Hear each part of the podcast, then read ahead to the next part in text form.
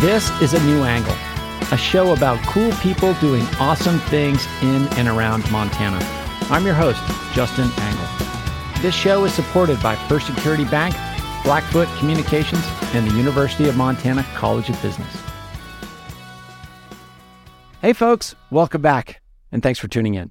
I'm joined today by Nate Bellinger and Grace Gibson Snyder. Nate is an attorney with Our Children's Trust, which is suing the state of Montana on behalf of 16 youth climate activists, including Grace, a graduate of Hellgate High School here in Missoula.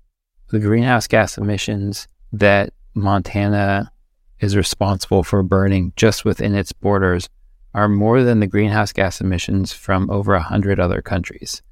The case is set for trial in June of this year. Grace, Nate, thanks for coming on the show today. Thank you so much for having us. Yeah, thank you. It's great to be here. So tell us, where did you grow up and what did your parents do? Grace, let's start with you.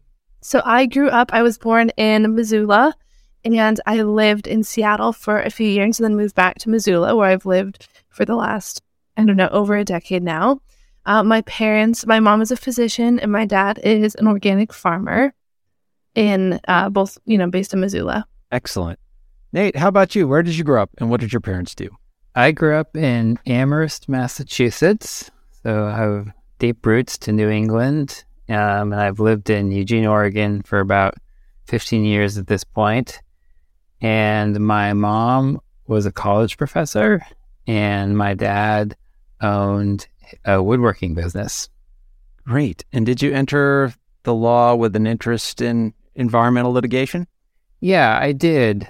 When I went to law school, I really went with a desire to focus on environmental issues. And I had some diverse experiences before that that kind of really inspired me to to follow that that path. And so it was nice going to law school and really really knowing what I wanted to do. It allowed me to focus my my time and energy both in law school and then when I got out of law school. Well, we'll talk about our children's trust in a moment. But before we do that, Grace, I'd love to know uh, a little bit about your history and how you got passionate about the climate. Let me start way before I was ever born, actually. As a little backstory, uh, my family has been in, gener- in Montana, excuse me, for a long time. Um, my great great, I don't know how many greats. Grandma came in 1866. So I'm the sixth generation born in Montana.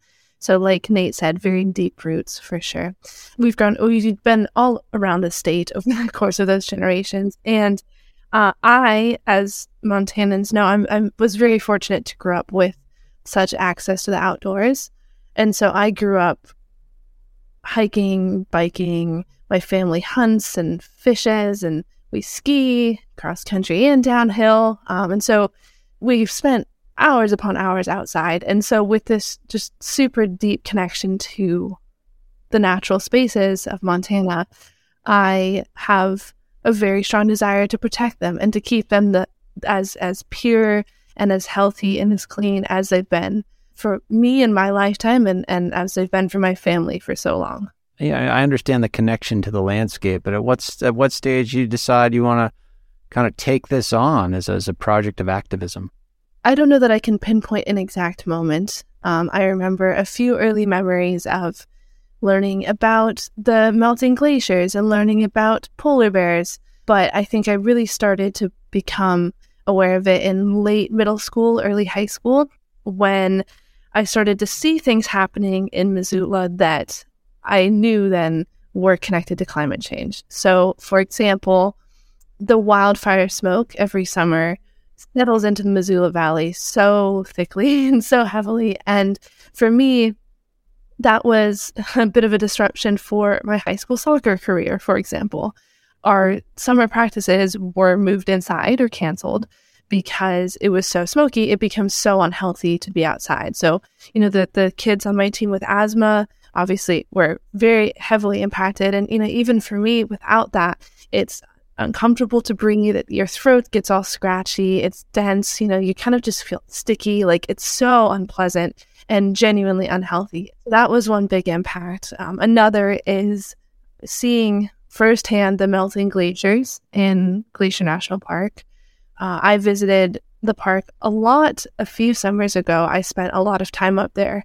And, you know, just being in this place of such amazing and pristine natural beauty and then seeing the glaciers melting. And I know they, they melt some naturally, obviously, as well, but knowing in the context of the, you know, the greater context is they've been shrinking so rapidly for so long and that they're expected to disappear within my lifetime, within 50 years, maybe.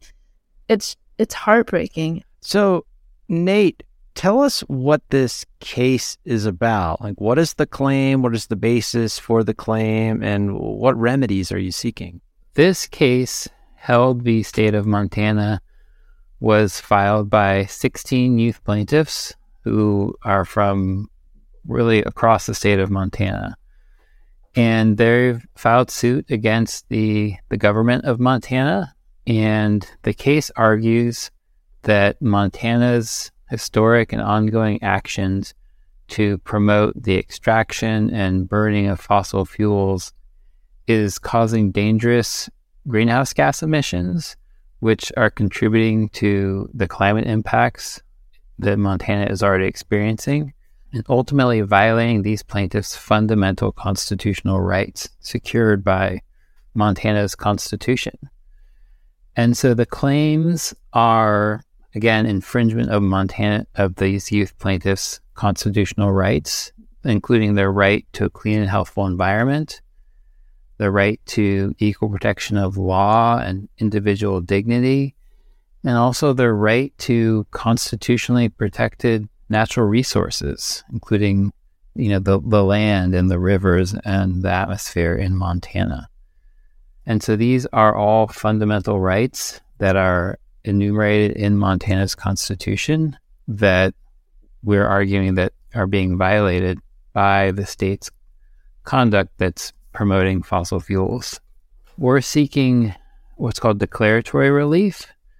And specifically, what we're asking for is a declaration from the court that the state of Montana's statutes and activities that are promoting and permitting fossil fuel extraction, and development are violating the plaintiff's fundamental constitutional rights. We want the court to state that clearly as a declaration of law. And that ruling would mean that it would then be unconstitutional for the state to continue its activities permitting and promoting its fossil fuel based energy system. That would then help transition Montana away from fossil fuels, which are an outdated and dangerous energy resource, and with those energy needs could then be met by renewable energies, which Montana has abundant opportunities for. Okay. And describe what our children's trust is all about. What is your how does your organization function? And then how do coalitions like like this coalition that Grace is a member of with 15 other Montana youth, how, how do those groups come together? Sure. So our Children's Trust is a public interest law firm and we're actually the only law firm of its kind in that we represent youth in bringing constitutional cases against governments. And so our role is representing youth and trying to hold their governments accountable for the, the dangerous actions that they're taking to promote fossil fuels. And one thing that's also important about the work that we do at our Children's Trust is all of our cases are based on protecting fundamental rights, so constitutional rights and public trust rights. And that's really important because it's our goal to secure legally enforceable remedies in court that will be durable and lasting. And the the coalitions like we see in Montana of of these incredible youth from across the state you know, they oftentimes come together through the youth.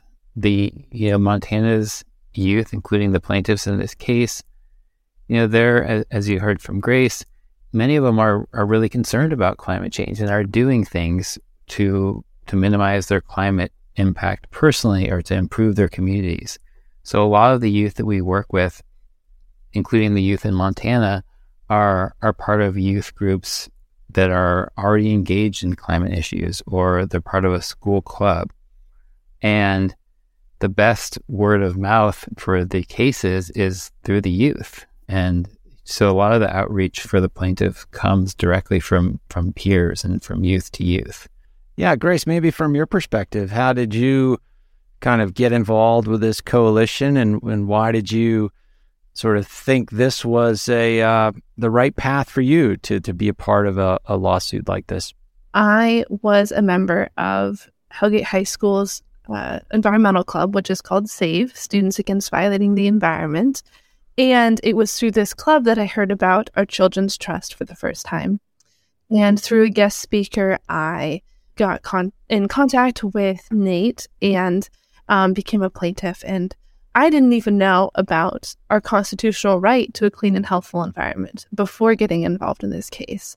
I just knew that I wanted to be involved in protecting Montana and uh, that this was a great opportunity to do the same work that I had already been been starting to do locally um, on a little bit of a larger scale in terms of advocating for myself and for my rights and for my future. And so you mentioned the clean and healthful environment provision in, in the Montana State Constitution. Nate, a question for you is is is this part of the Montana Constitution unique in that does it create a unique opportunity for a lawsuit like this? Or could some of the outcomes in this case determine outcomes in other states or uh, at a national level? Does this how generalizable is the result in this case? I think to answer that question it's it's just worth kind of briefly reflecting back on the 1972 constitutional convention when that right to a clean and healthful environment was added to Montana's constitution. And if you look through that constitutional history, which has been, you know, recorded verbatim, it's just an incredible resource. It really shows to you that when the the constitutional delegates were gathering and talking about the right to a clean and healthful environment, it was their goal to enact a constitutional provision that was as protective as possible. They were fighting about how to make it most protective, not the least protective. They understood that what they were doing was necessary for both present and future generations. So you have that intergenerational concerns articulated in that language in the Constitution as well. And so Montana was really a leader in codifying that right, the right to a clean and healthful environment and explicitly incorporating it into its constitution. But to answer your question about the the the implications of the case beyond Montana, these these rights, these fundamental rights to a healthful environment, these are fundamental rights that we all enjoy. You know, every citizen in the United States and every state enjoys. So the implications of this case would be significant beyond Montana as just to give you one example, Judge Aiken in our federal case, Juliana the United States, she said in one of her decisions that the right to a climate system capable of sustaining human life is fundamental to a free and ordered society.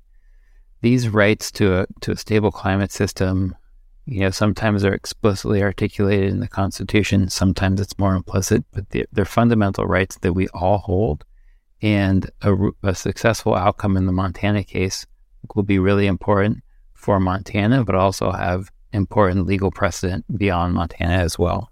We'll be back to my conversation with Nate Bellinger and Grace Gibson Snyder after this short break. A new angle is supported by First Security Bank, Blackfoot Communications, and UM's College of Business. Access to capital, broadband, and education are three ingredients any community needs for success. This is Anne Helen Petersen, and I am a senior culture writer at BuzzFeed News, and you're listening to A New Angle. Welcome back to A New Angle. I'm speaking with Nate Bellinger and Grace Gibson Snyder about their constitutional climate lawsuit, Held v. Montana. Grace, uh, when you were talking about your your your motivation to participate and to be an activist in this space, you, you referenced the changes you're seeing in the world around you and how those impact your experience, but also your your thoughts about the future and not only your future, but the future of your friends and, and future family members and future generations. One of the aspects of climate change that I think is perhaps undercovered in our media is the, the mental health cost of experiencing a changing climate and having some stress about what may come in the future. How do you view that issue with your your colleagues and peers as you're as you're advancing in your education?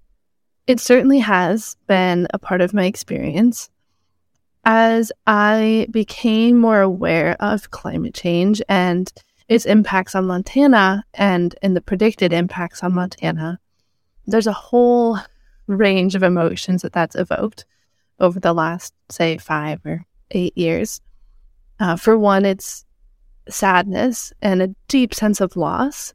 And I think many people in Montana understand that feeling. If you imagine these spaces that that we've grown up in disappearing, it's kind of an immeasurable experience that could just disappear.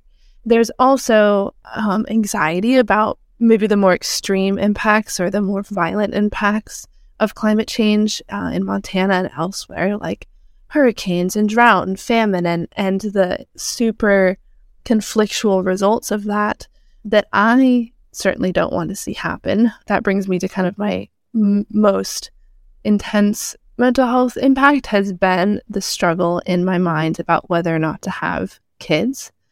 I would love t- to have kids and to raise children, but uh, I am worried. I guess part partly about contributing to that by you know bringing another resource consuming person into the world, but more importantly, I'm concerned about the impacts of climate change on my children. I, you know, since age 14, have been thinking about whether or not I want to have kids. And that burden is way too much for anyone, particularly a 14 year old.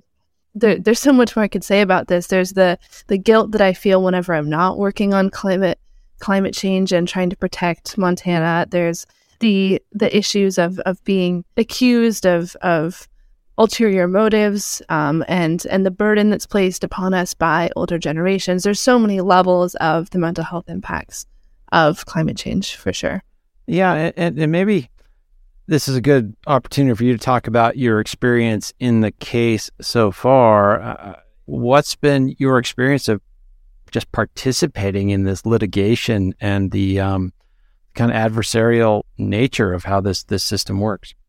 I struggle with that because I would like to think that this is not an adversarial issue, not a conflictual issue. I do deeply and truly believe that Montana is brought together by our love for the outdoors, regardless of political views, regardless of anything.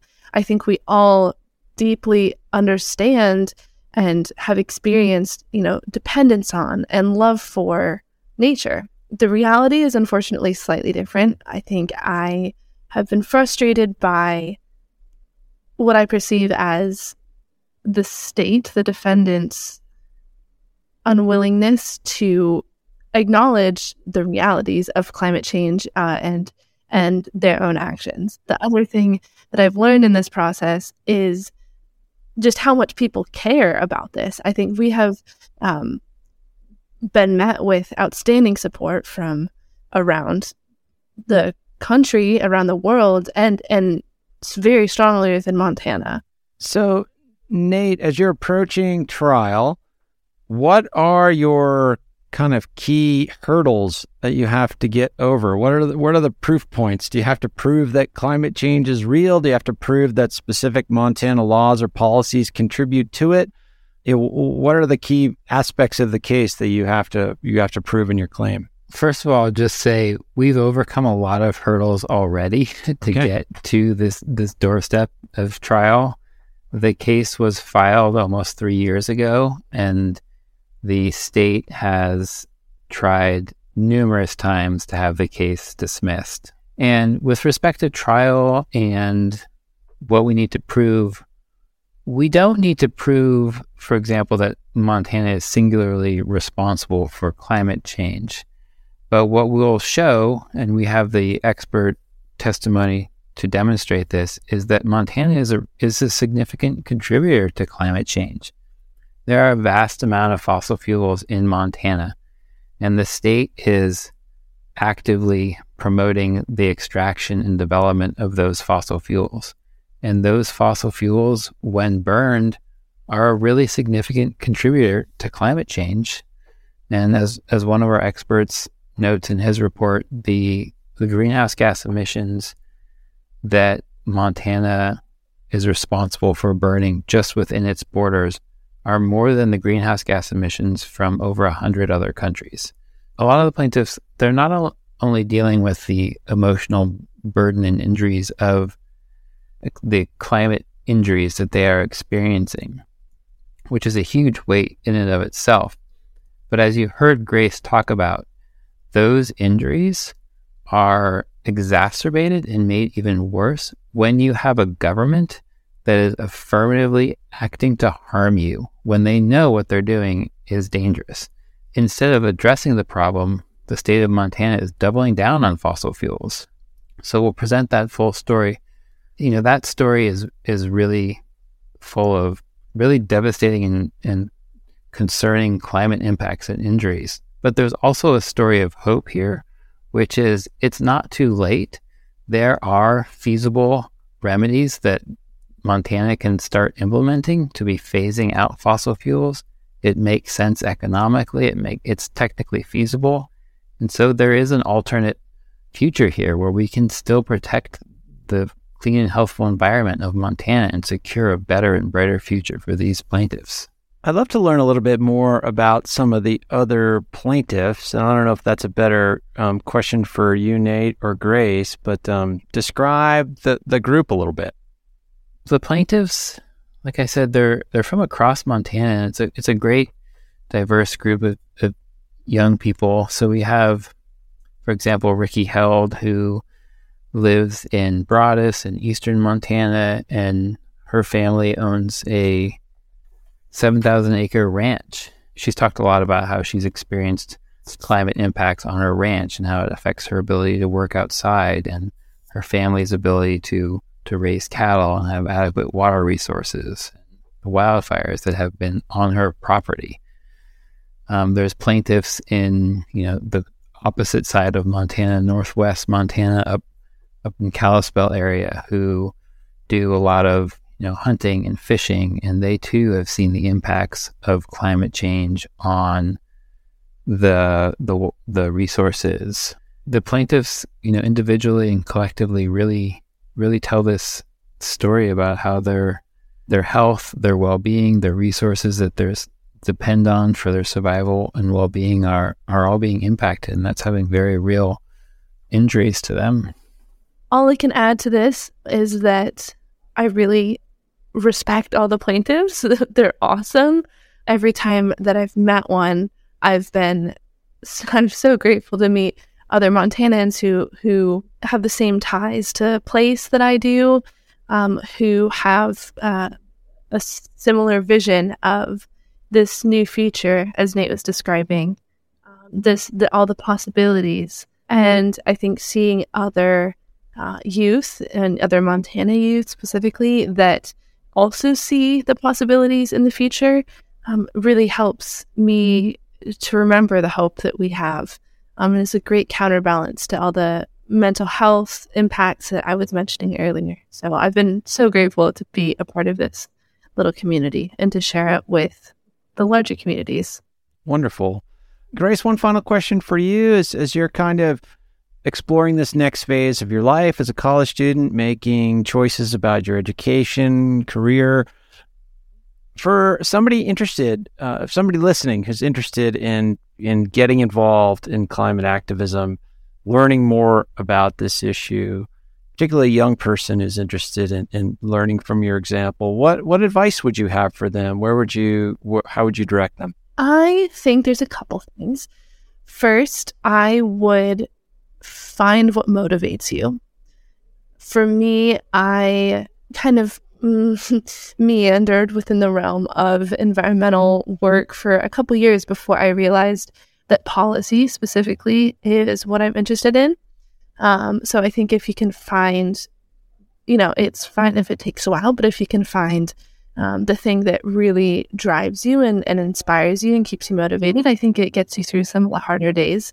And I think finding a community is really important. And we have many in Montana. Montana itself really kind of is one, but um, a community that shares these same values and that you can learn from. And I think that's really important too, is just the amount that I've learned from people that I've met through my work and people that I've met because of my work and people who have said to me that, oh, you know, I, I read about the case and, and, um, I love to talk about it, and just the amount that you can learn just from from talking to people um, in Montana is astounding, and I think that's really amazing. And then concretely recognizing the value of all the different things that you've learned in school. Some of them seem so unrelated, but they um, they all do really play into um, whatever it is that you do choose to pursue. Like, you know, I never thought you know the the poems that I read in English class would ever come up again. But, you know, some of the most beautiful poems ever are about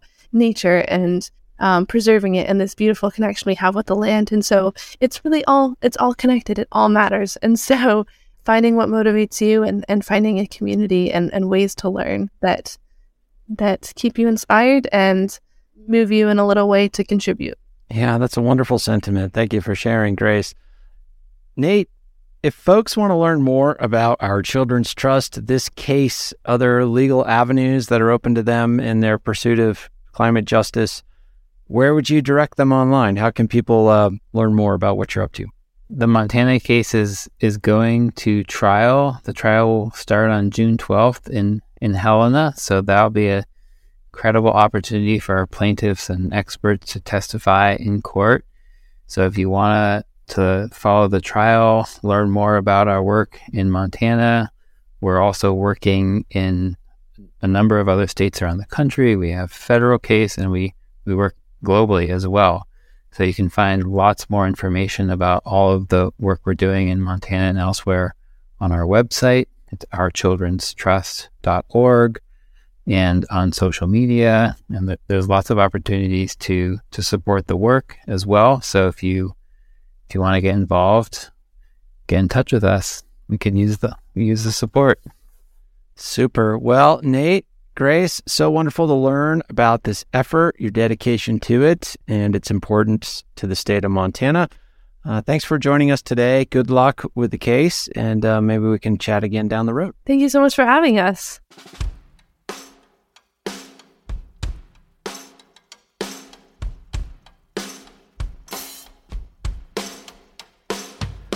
Thanks for listening to A New Angle. We really appreciate it. And we're coming to you from Studio 49, a generous gift from UM alums Michelle and Lauren Hanson. A New Angle is presented by First Security Bank, Blackfoot Communications, and the University of Montana College of Business. With additional support from Consolidated Electrical Distributors, Drum Coffee, and Montana Public Radio. Keely Larson is our producer. VTO, Jeff Ament, and John Wicks made our music. Editing by Nick Mott. Social media by AJ Williams. And Jeff Neese is our master of all things sound. Thanks a lot and see you next time.